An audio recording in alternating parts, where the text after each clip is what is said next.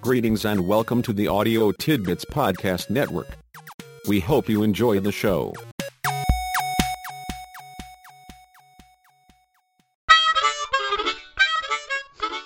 Welcome to the Leadership Shop Podcast. I'm James, your guide and the keeper of leadership tidbits selected just for you. Give this one a try. Overdoing to do. Be not simply good.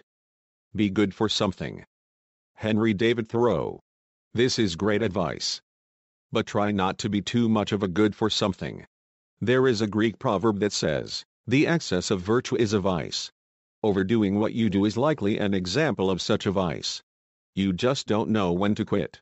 Sure, it makes you feel a bit superior. But as Ts'ai Ken T'an advised, water which is too pure has no fish. And that isn't a good thing. Even Abraham Lincoln said, It has ever been my experience that folks who have no vices, have very few virtues. As you see, overdoing it definitely has the potential for getting really unacceptable. Fortunately, George Orwell understood the root of the matter, on the whole, human beings want to be good, but not too good, and not quite all the time. So it's okay to have one of those to-do lists so long as you don't overdo it. Here's how to manage the whole thing. Is work piling up and there's just too much to do? Are you getting frustrated with things backing up on you? Does your to-do list keep getting longer with no end in sight? Would you stop and relax if you weren't so uptight? Does the daily rat race leave your head spinning?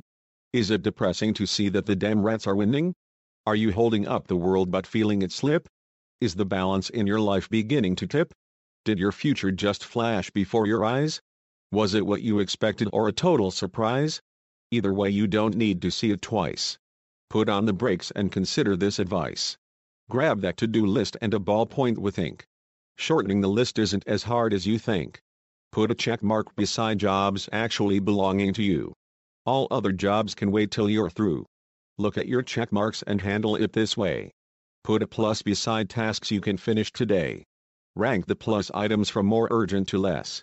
If it's hard to decide, quick take a guess. Take your plus list and cut it in half. Cut it in the middle and don't stop to laugh. What you have left is urgent so approach it this way. Just buckle down and do today's work today.